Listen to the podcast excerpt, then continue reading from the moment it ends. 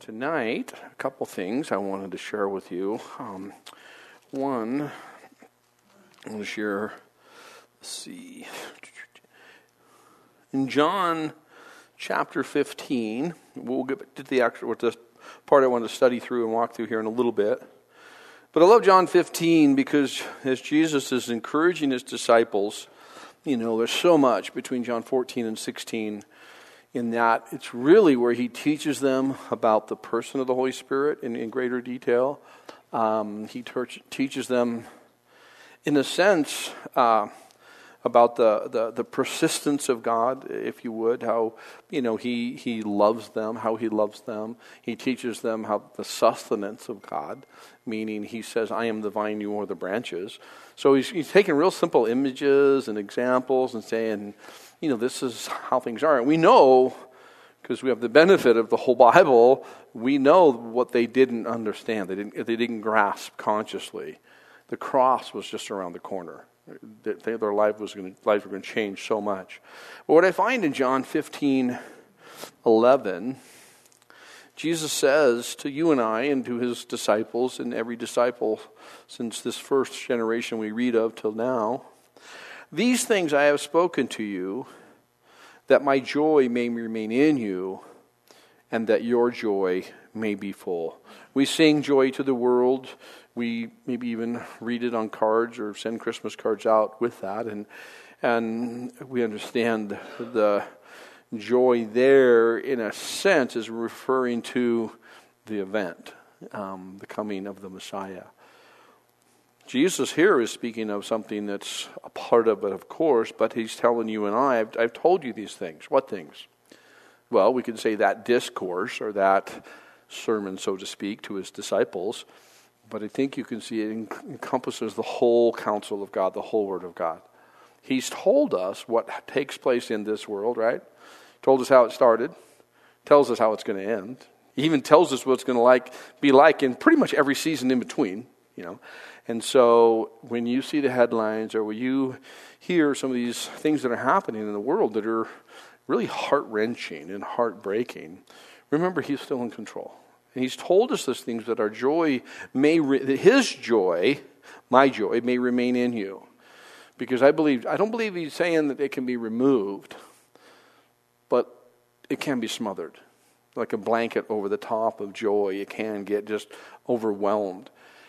And he's saying, my, my joy remain in you, and your joy, that your joy may be full. So it's why we can have joy, not, not happiness. We're, we would shed a tear, even tears of joy, even though someone goes through horrible and hard things, because we know, you know, this is going to end soon. This is going to come to an end. People will be held accountable for the horrible things they've done. No one's going to get away with anything.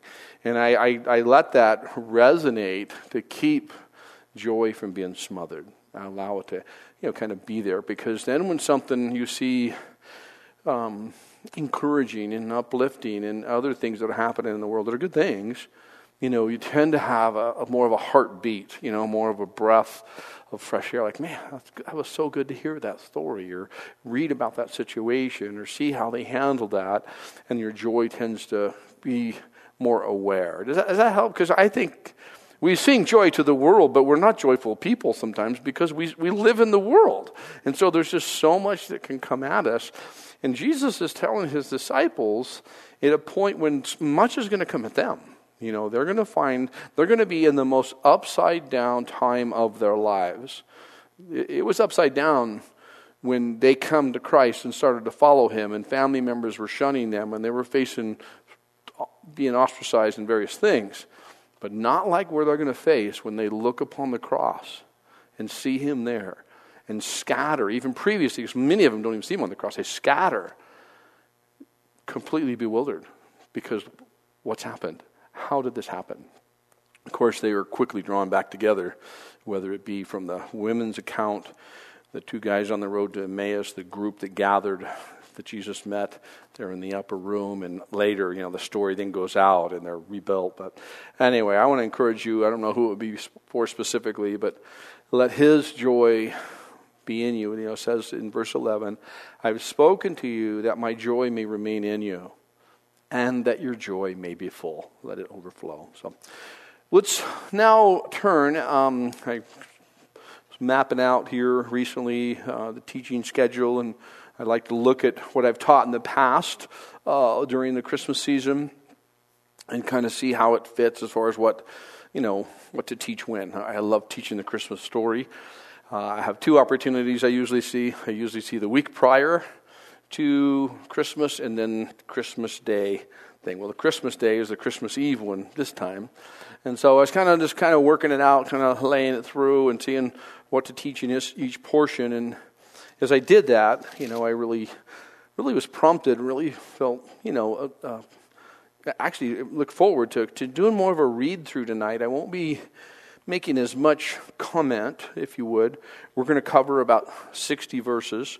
We're going to begin in Luke chapter uh, 1, and we're going to catch the background. I'll give you a little bit. You know, John the Baptist, um, his birth has been announced to uh, uh, Zacharias and Zacharias, you know, is serving in the temple at that time. And so that's unfolding. And Elizabeth is pregnant. And we're going to pick up in verse 26. And we'll shift to attention towards Mary. But let's pray. God, thank you for your word. And thank you, Lord, that you teach us what it means to know hope and truth and life what, it, what it's like to, to really experience your touch within our hearts as our senses and our intelligence and our observations pick up on what's happening in this world and how, how hard and difficult it is for so many. But yet, your presence reminds us that you are in control. It calms us even when we don't want to be calmed. It, it awakens us to eternity when we're swamped by this temporary reality. And so we just thank you for that, God. And we just, even tonight, as we would read through again and review and be reminded of this beautiful story, not just a historical story, but your story, teaching us, revealing to us your love, your commitment to humanity, that you would come as a man, even be raised by man, so to speak, cared for by humanity. That you, God, would live as a human, as a person, enduring so much,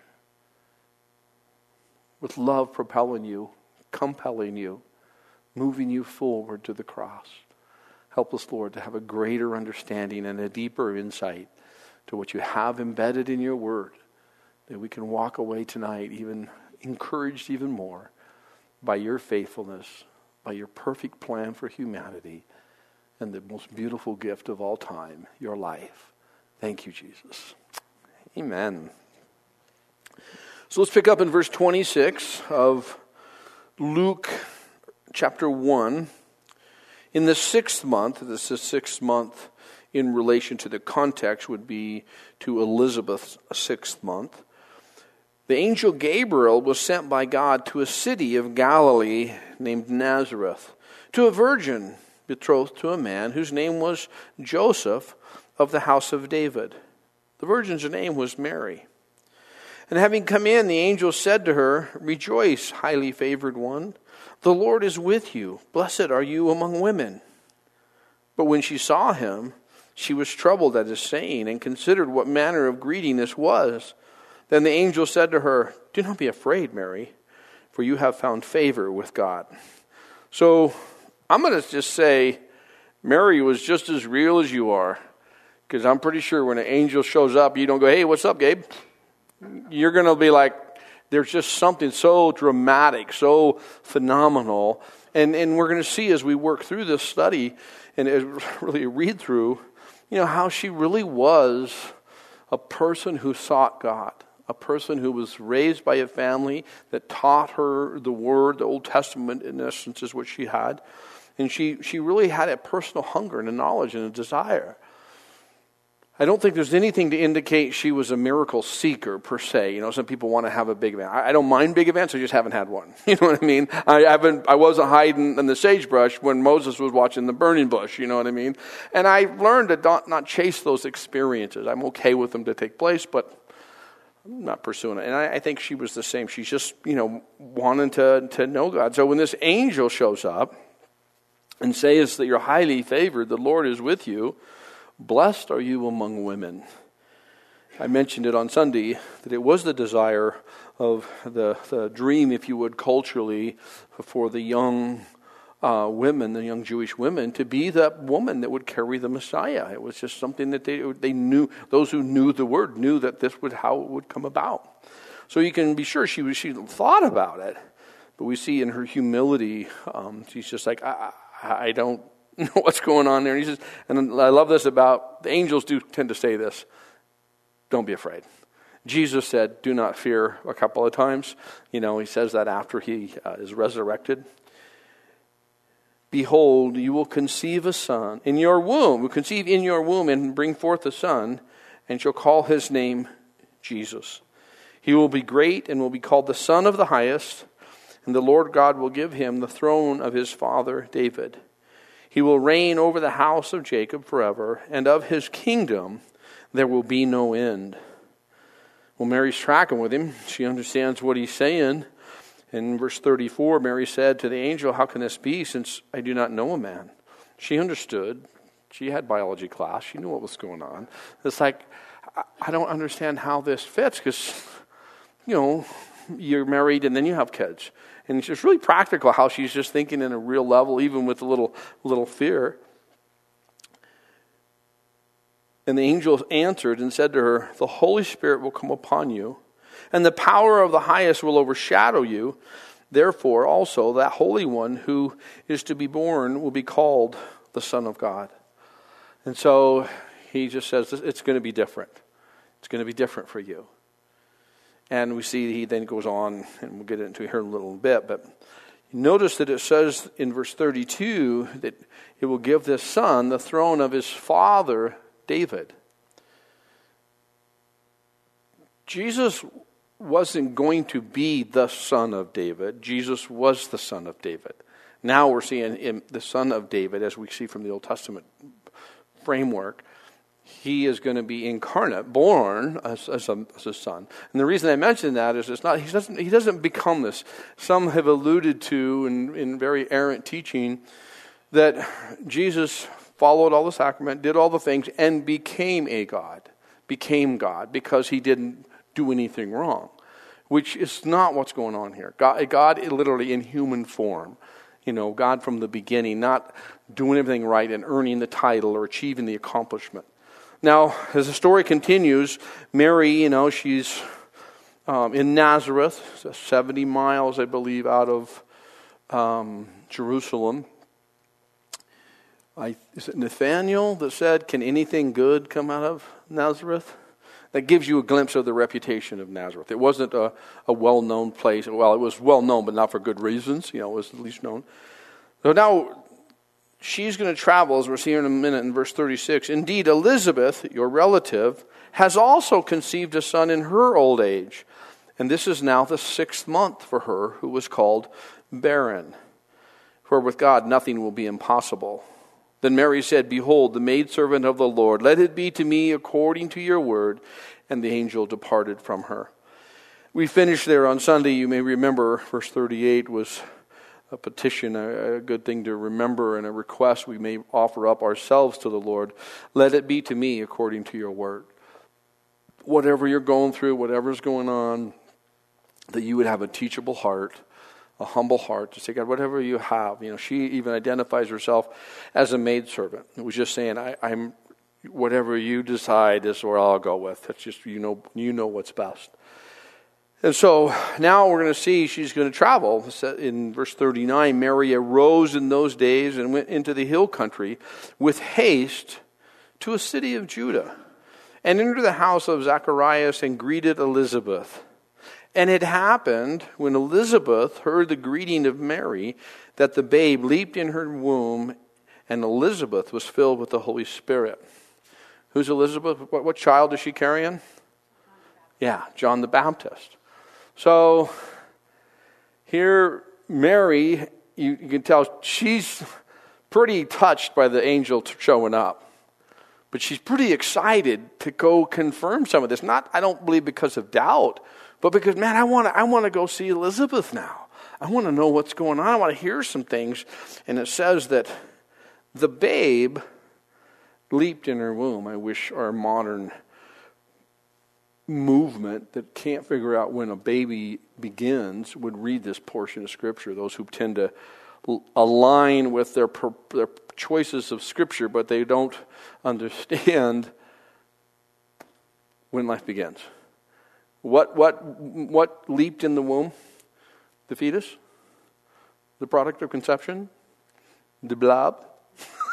it's pretty obvious. It's a baby. And it's very specific. The babe leaped in her womb, and Elizabeth was filled with the Holy Spirit. Then she spoke out with a loud voice and said, Now she's talking to Mary, Blessed are you among women, and blessed is the fruit of your womb.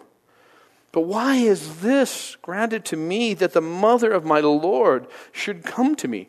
I believe that Elizabeth has a great insight right here because of what took place seconds previously. She was filled with the Holy Spirit. There's something that happened at that moment that enabled her to see the work of God. And in, really, even as we know from uh, in the book of Acts, the filling of the Holy Spirit enables and empowers you to be his witness. And so we see her literally being a witness. And I don't know that she had thought about what she's saying, but she declares that you are the mother of my Lord. And it's very possible they had conversation before what's recorded here. But keeping it to the context, we don't know that they had a discussion about Mary being pregnant. It was Elizabeth that was pregnant. And Elizabeth then just says, Man, you're the mother of my Lord. And notice now, follow me on verse 44.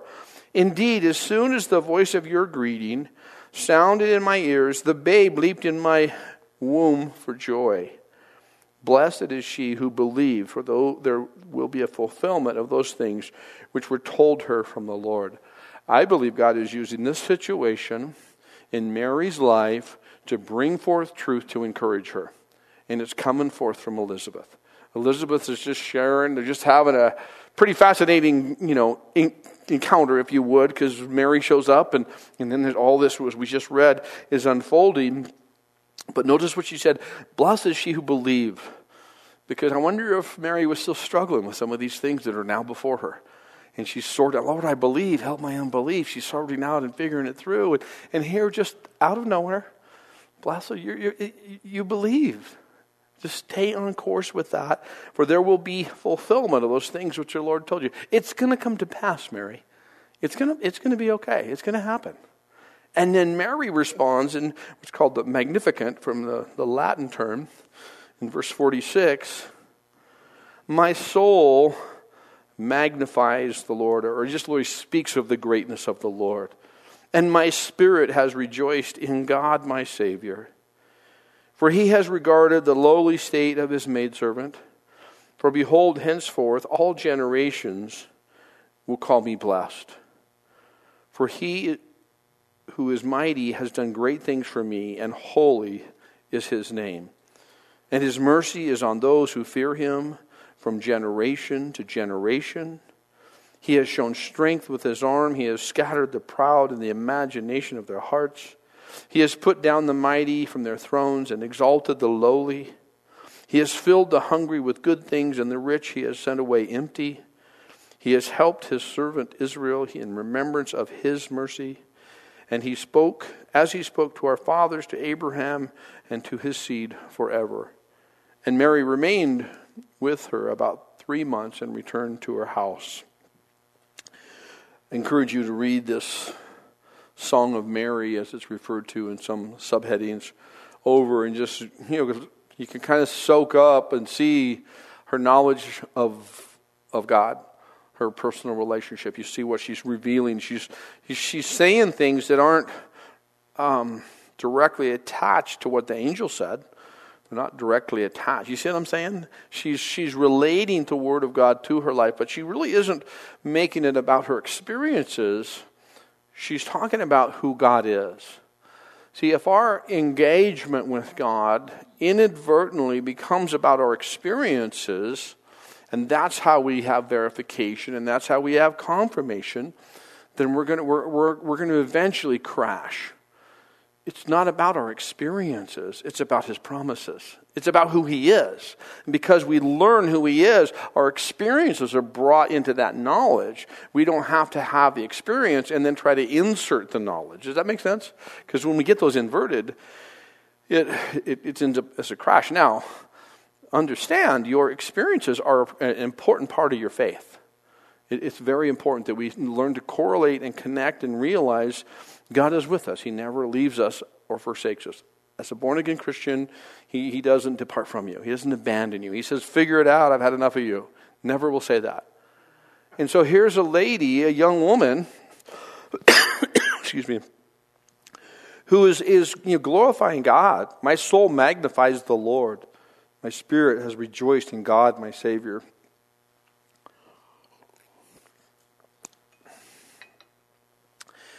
He regarded the lowly state of his maidservant.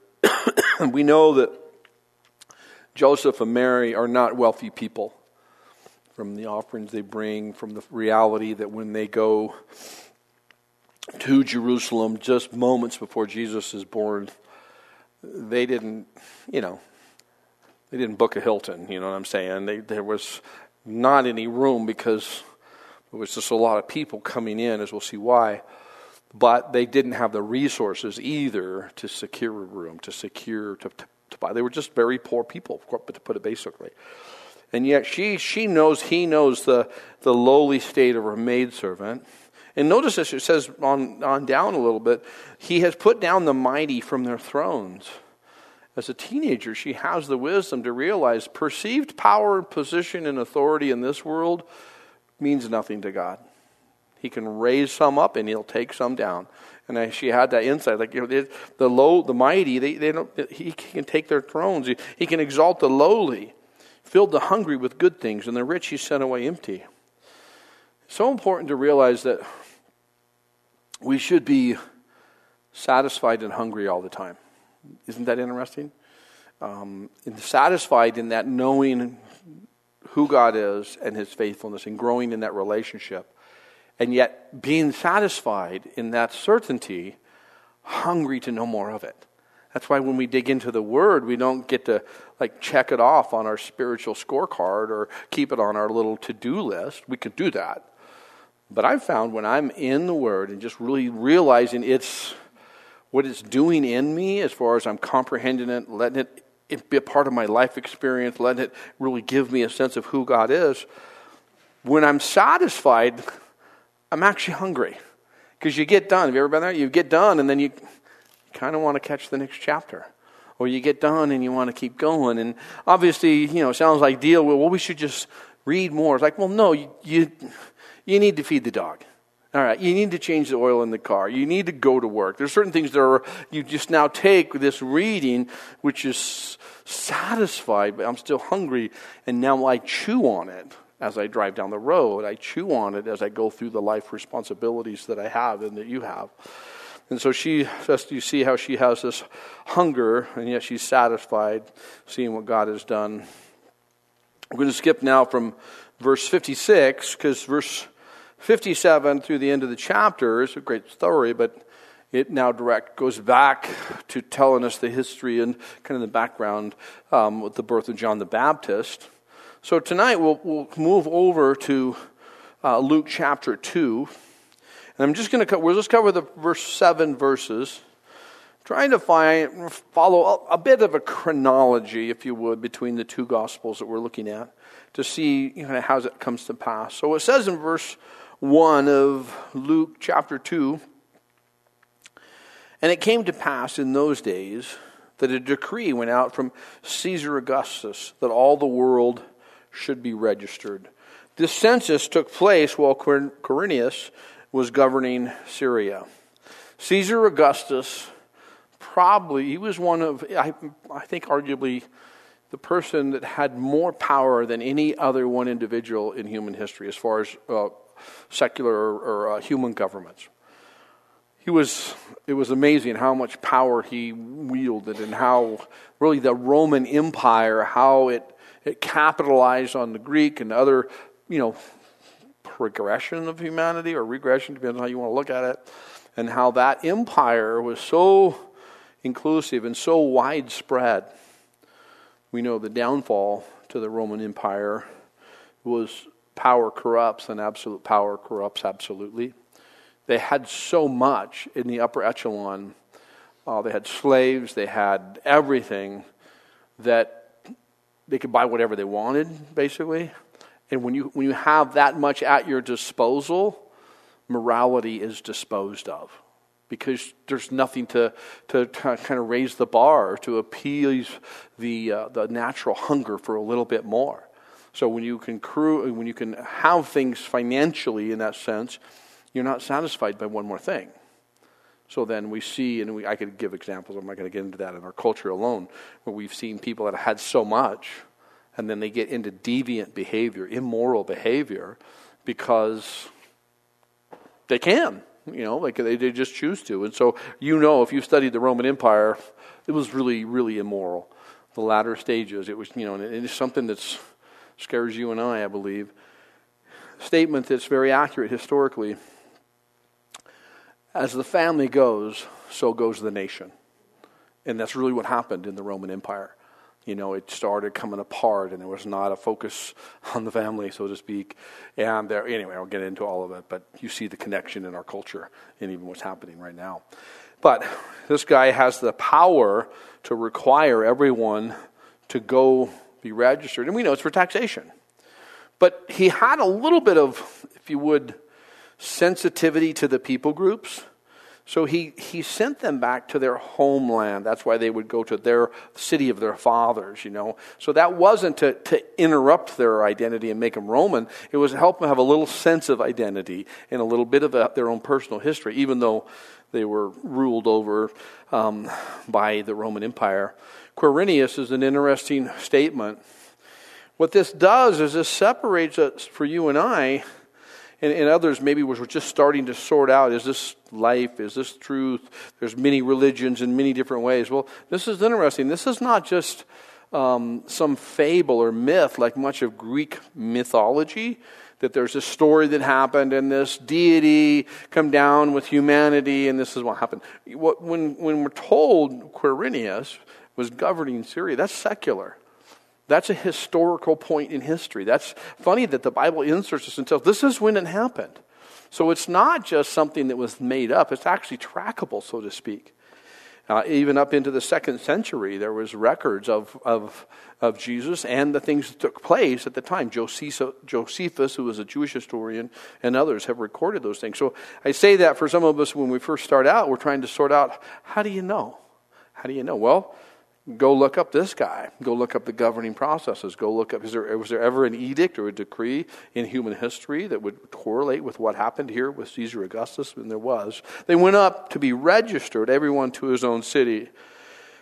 Joseph also went up from Galilee out of the city of Nazareth into Judea to the city of David, which is called Bethlehem, because he was of the house and lineage of David to be registered with Mary, his betrothed wife, who was with child.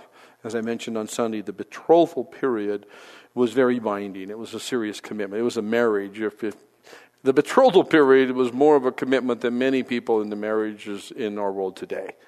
And so you didn't just think they were married, and for all intents and purposes, in the sense of the, the process and the ceremonies were, were going to be graduated or coming up.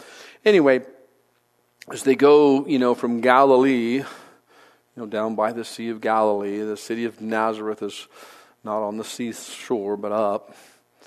It's quite a journey across past Jericho and, and, and up and over into Jerusalem, having drove it here just uh, last uh, September. Uh, Kim and I were there in 2019 in November. It's very barren which the Jordan area and down by the city of Petra, that, that's barren.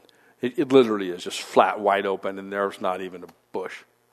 This is barren, but it's rugged. It's rugged not only with rocky stuff, it's as rugged as anything I've climbed in these mountains out here.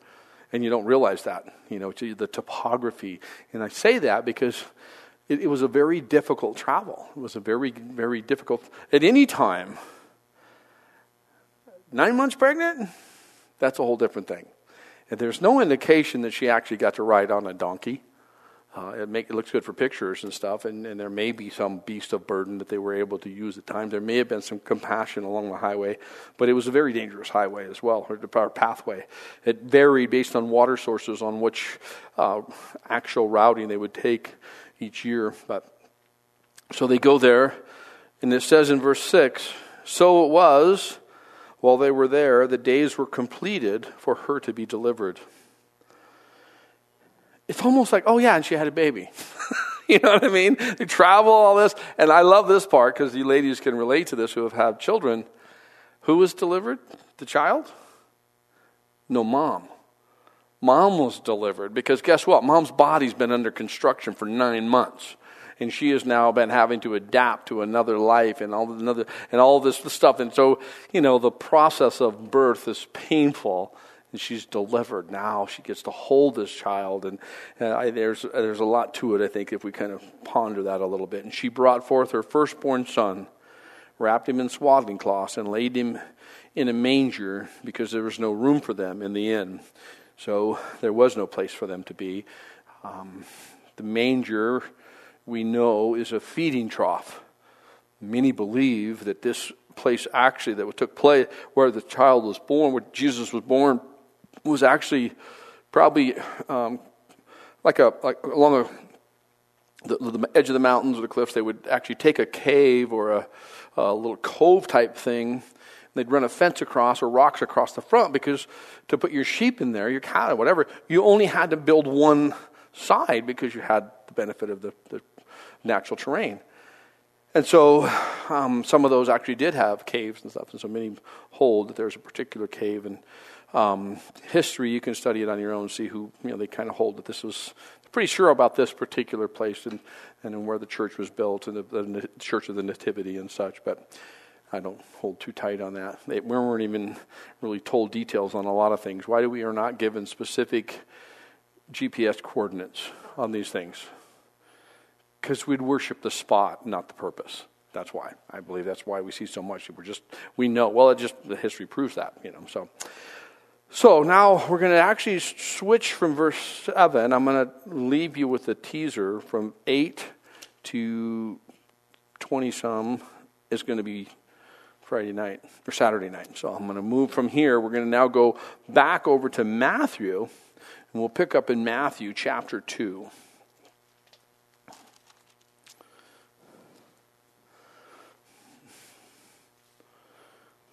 What a beautiful story we've read up to this point where the scenarios, and we could spend a lot of time trying to break it down and sort it out and see more and more, and I encourage you to do that. But it, it does take an interesting turn, don't you think? What's going to happen if you know where I'm going, you know what, what takes place next. In that, the, the very moment that Jesus is born, it's like our enemy is reactionary. He's not all knowing. Satan is not all knowing. The devil doesn't know everything. Um, he has experience with humanity for roughly 6,000 years. So that he can use to his benefit or his strategies. But he doesn't know everything, and he seems to be reactionary. If you've ever, like, we, we talk about that, like, we got this youth retreat coming up. And it's like once we start in the preparation, and if you've been to retreats or you in your own personal life when you make commitments, it seems like the battle intensifies when you make the commitment. And when you stay, the more you stay focused and do it, the more you seem to come at you. It's like the enemy is somewhat reactionary. And we know that as we're going to see the story that that's an element. I'm not saying that's his only means by which he strategizes. We're told in Ephesians to be aware of the wiles of the enemy, which speaks of scheming or strategizing the way he works in this world. And we're to kind of like figure some of this out because he repeats himself and know where our strength lies from. But let's pick up in Matthew chapter 2 with the story of Jesus and see how things unfold from here, which I think is a, well, clearly a very dark time as the light starting, starting to shine. In verse 1, now after Jesus was born in Bethlehem of Judea, in the days of Herod the king, because wise men, or behold, wise men from the east came to Jerusalem, saying, Where is he who has been born king of the Jews? For we have seen his star in the east and have come to worship him. Herod the king was under Augustus. He had his region. So, and, and there's multiple Herods in the Bible. So you follow the family line, you can dig it out. But none of them, they didn't get better and better and better. Honestly, they started bad and just held their own at bad. Well, Herod has these wise men, I call them wise guys, but they're really magi. Um, astrologers would be kind of a kind of a maybe a mix, a little bit of astronomy, astrology, and, and sorcery, and some other things that they practice. So they come to the king and, and they say, Where is he who's been born king of the Jews? For we have seen his star in the east and have come to worship him. When Herod the king heard this, he was troubled, and all Jerusalem with him. You notice that? Herod was troubled because we know what? They said, Where is he who's been born king of the Jews? And who's, what's Herod's title? King. So now he has someone challenging him. Some, and in, in that uh, government history, that kind of aristocracy and monarchy and the way they did it. You know, when someone was born, as you know, even through the line of, the, of Jewish history, when a king is born, sometimes the reigning king, if he's not of that same family line, what's he do with the ones that are born? Kills them. You know, he takes away the competition so his kids can, you know, be in line. And, and so it was very much uh, a lot of insecurity, a lot of corruption, a lot of jealousy, a lot of oddities, really. But we know Herod is troubled and all Jerusalem. I wonder if it's all of Jerusalem because when you live under a lunatic, you know how crazy they can get. and, and you see how they can just, you know, what's he going to do next? If he now wants to, because here's this somebody comes into town and says, hey, we're just trying to find this king of the Jews. What's your, er, your King Herod? You know where he's at? You know, and he plays it really well, don't you think? I mean, the way it's recorded. Look what it, when Herod it says, and when he had gathered all the chief priests and scribes of the people together, he inquired of them. So he gra- gathers everybody that would know Jewish history.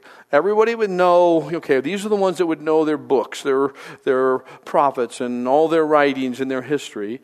And he says to them, you know, where, find out where this Christ was to be born. So they said to him, the scribes and the, you know, all these scholars, they said to him, In Bethlehem of Judea, for thus it is written by the prophet. But you, Bethlehem, in the land of Judah, are not the least among the rulers of Judah. For out of you shall come a ruler who will shepherd my people, Israel. Well, we know this is out of Micah. We glanced at that last Wednesday when we were going over some other things. But here's a thought, a consideration, and I believe it's a repeated thing that takes place.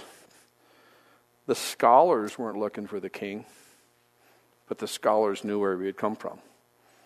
Many people want to know the Word of God, but they're not going to do anything with that Word. They want to be able to, oh, I, I, it's going to come out of Bethlehem. Wouldn't that make you, you think if you're a scholar and you really, stu- like, whoa, we should check into this. we should find out more about this.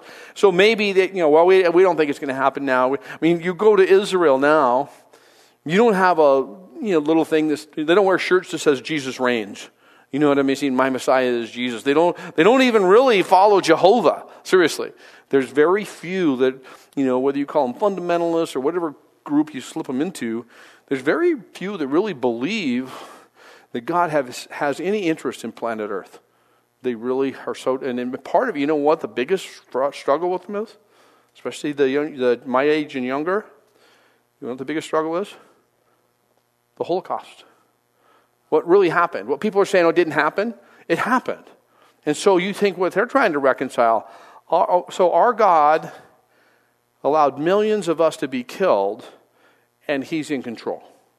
I mean, that's the secular reasoning behind it. And you can see why they get. But another thing is, they're actually, their eyes are clouded, according to Romans. You know, they're not going to see right now. You know, there, will come a time, and other passages will tell you, there, this is not, the, the, the, the Jews will, will really wake up really once the church is removed. Really once the, the tribulation period starts and in a practical sense god directs it redirects his attention to the nation israel. We are not a replacement for ch- the nation israel. The church is not we are where God is directing his attention in this time of the Gentiles. And there'll, now there'll come a time, and I would suggest it'll be the rapture of the church. Some events could be happening before that, some of the uh, Ezekiel stuff and some other, you know, battles in the, uh, in the Holy Land could take place. But the next significant event will be the church being removed. And the church being removed, God will redirect his ten- attention to Israel. He's never neglected them never said, you know, the church is you and, or in all this stuff. Instead, he will redirect his attention to Israel, and then they will actually be going, oh, now we're seeing who the Messiah is as he returns. So, Herod, verse 7, when he had secretly called the wise men, determined from them what time the star appeared. So, they're told that this child he's told from the Jewish scholars the child will come from Bethlehem. He gets the, the Magi to come around. Many people, uh, well, I don't get it. The book of Daniel is tied to these Magi a little bit, but I won't go there tonight. Anyway, um, so he has these guys come back, and he wants to find out what time the star appeared. And he sent them to Bethlehem and said, Go search and carefully search carefully for the young child. And when you have found him, bring him bring back word to me that I may come and worship him also. They're looking for a young child. Do you know it's possibly many put the time frame a year and a half since the birth of Christ? You know, when we see the the uh, three wise men show up bearing gifts, and we put them in the nativity scene with their gifts, right? You have you seen those nativity scenes, which are not really biblically accurate. They might feel good to get the theme of Christmas, but they're not conveying the time frame well. Find this young child and let me know, and I'll that I may come and worship him also. You really think so? you know, he's going to worship him all right, you know, in a different form, of course. You, you we know that, and, and we're going to see that we're not the only ones that figured that out. When they heard the, the, when they had heard the king, they departed. And behold, the star which they had seen in the east went before them till it came and stood over where the young child was. When they saw the star, they rejoiced with exceedingly great joy. And each time I read through this, I'm like, man, how does that work? Because we're talking about experiences, we're talking about observable things. So it would appear that it's not always like it's not the best North Star to follow. You know what I'm saying? Like if you've been out in the woods, you've always been instructed to find the North Star, get your bearings, and we have certain celestial references. But this one, why couldn't they have just done this in the first place? If it's so obvious, they could just follow the star right to this place. So I don't know why it seemed to vary, why it, they had to involve um, reasoning and intellect as opposed to just visual observation. But here in this portion, doesn't it appear that the star really was the one that kind of make, took him to the right spot? Somehow, uh, that this particular illuminated celestial mark got them to where they're supposed to be. They saw the star. They're exceedingly, they were rejoiced with exceedingly great joy. When they had come into the house, notice it wasn't the manger, the house, they saw the young child with Mary, his mother, and fell down and worshipped him. And when they had opened their treasures, they presented gifts to him gold, frankincense, and myrrh.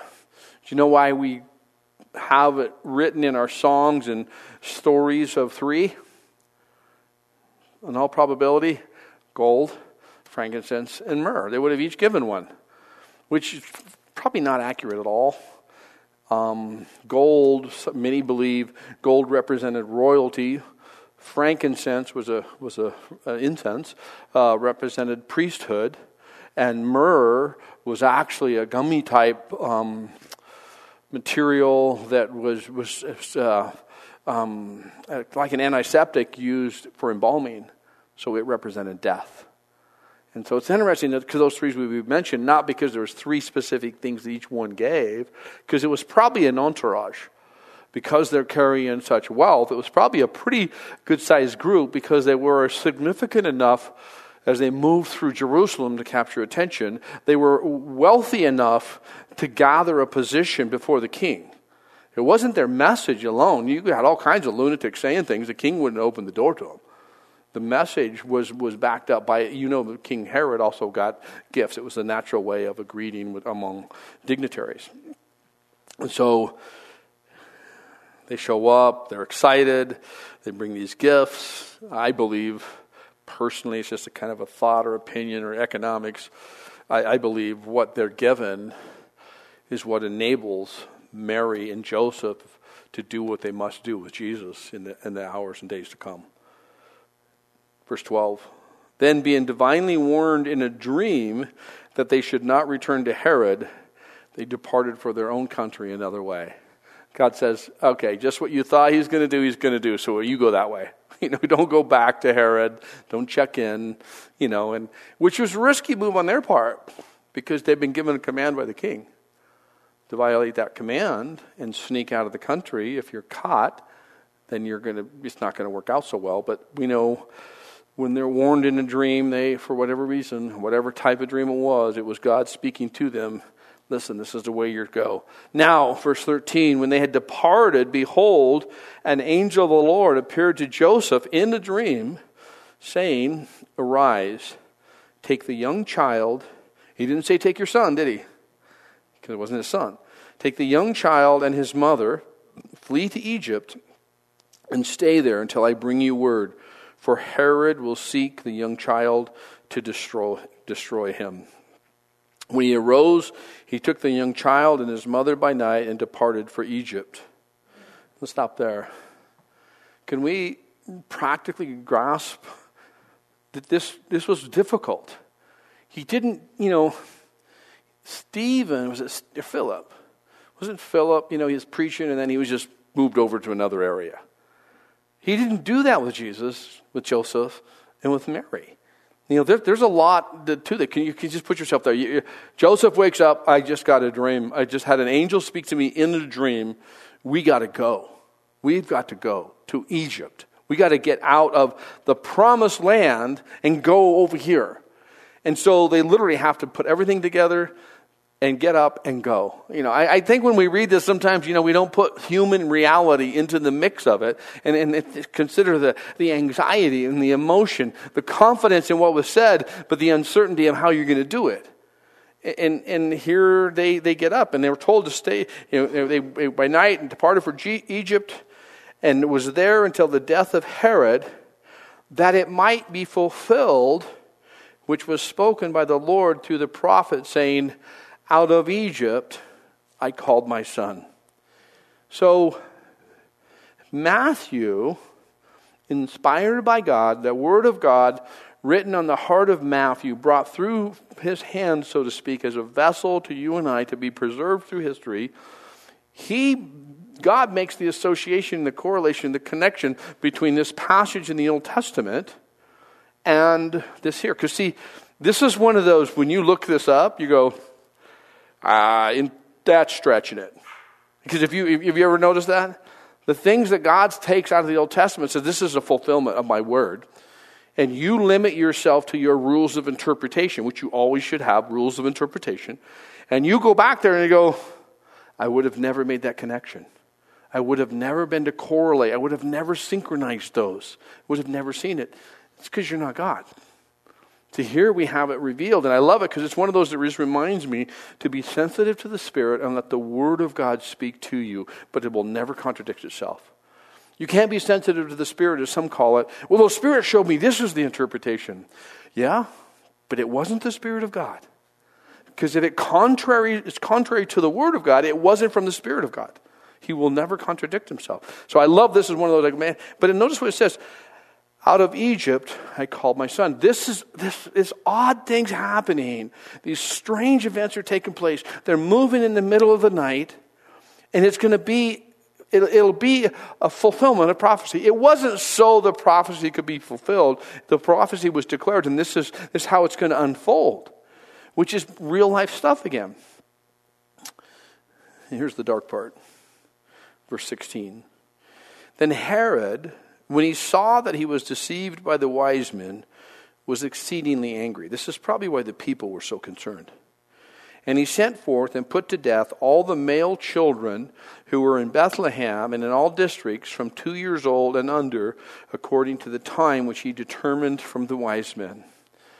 So that's why we can make a little more connection to the age of Jesus, because he was probably around a year, a year and a half. Herod is going to say, When was this happen? And probably then create a buffer to two years old and under. I'll just take out all the young male children. I'll just kill all of them in the Bethlehem area and I'll solve the problem. Which shows how dark it was. But notice verse 17. Then was fulfilled what was spoken by Jeremiah the prophet, saying, A voice was heard in Ramah, lamentation, weeping, and great mourning. Rachel weeping for her children, refusing to be comforted because they are no more. What a terrible thing takes place. What a insane battle is happening in this world we live in. And, and the, the, the women, the moms in Bethlehem, you know, they'll carry that heartache and that loss the rest of their lives. It's, just, it's, it's, it's amazing to me. I read this story and it's like, wow, how would that be? And we see this, this you know, reality of what's taken place is repeated over and over, if you would where we see loss and heartache, death in the world, we know we will die, but the reality of death will rock you every time. And, and that's what we're seeing here. In verse 19, now when Herod was dead, behold, an angel of the Lord appeared to, in a dream to Joseph in Egypt, saying, Arise, take the young child and his mother. Did you see that again? Take the baby, who's not your son but you will ha- you'll be a father figure to him and his mother and go to the land of Israel for those who sought the young child's life are dead. Then Joseph arose took the young child and his mother and came into the land of Israel. But when he heard that Archelaus was reigning over Judea instead of his father Herod he was afraid to go there and being warned by God in a dream, he turned aside into the region of Galilee and he came and dwelt in a city called Nazareth, that it might be fulfilled, which was spoken by the prophets, he shall be called a Nazarene. You remember where all this started? Verse 26, Luke 1. In the sixth month, angel Gabriel, who was sent by God to a, to a city of Galilee named Nazareth, to a virgin Mary. You see what's happened? come all full circle around. Now they're back in Nazareth again. Really fascinating. But notice what it says that it might be fulfilled, which was spoken by the prophets, he shall be called a Nazarene. Remember the Nazarenes? What was one of their signature things? Long hair? Yeah, it was an oath. And that was one of the oaths. They, they made oath to God. So they were Nazarenes by oath. But he's Nazarene by birth. He's Nazarene because he's a resident, not because he had the oath, because he doesn't need to be fulfill anything by oath. He's a Nazarene by residence, if you would. It's pretty fascinating. So, so that's where we're going to park it for tonight. So, 756. We made it. So, let's pray. God, what a sweet thing to go through your word and even just take a, a broader view and kind of a flyover and, and, see from above so much detail. And, and Lord, I just thank you that you continue to stir us and awaken us, remind us of your faithfulness, even as we struggle with some of these dark things within this text that are hard to, to grasp and it stirs our emotion.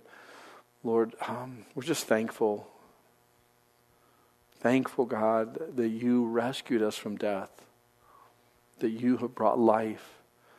That as your word reveals these dark things, it's because man has rejected you and you came to reconcile humanity, more than just bring a balance to the account. You brought regeneration, new life, and we thank you for that, God. And we just pray this night, the next few days, and the days we have, Lord, may we be used by you to reflect your love, to reveal your joy, to walk with the awareness that you have this, that you have resolved our human our dilemma, Lord, that you offer us life and that more abundantly. Somehow can we share that with friends, family? We specifically lift up those who just they just wavered and wandered off course. Some seem to have just drifted off the road and they're just still chugging along. Others just seem to hit the throttle and take a hard left into no man's land, Lord, and they spiritually are still just bouncing off of things. God, I'm just so thankful that you meet them where they are. You meet them where they are, and you'll prompt them, and you'll stir them, and you'll remind them, and you'll rescue them, God. And so we lift up those family members, friends, people we've known, Lord, that have just wandered. Oh, thank you, God, that you are the rescuer of the wayward soul, that you are the one that brings the prodigal back to the Father. And so, Lord, we thank you. May this Christmas time be a time for many to return to your love, Lord Jesus. May you be glorified. Thank you, God, in your name. Amen.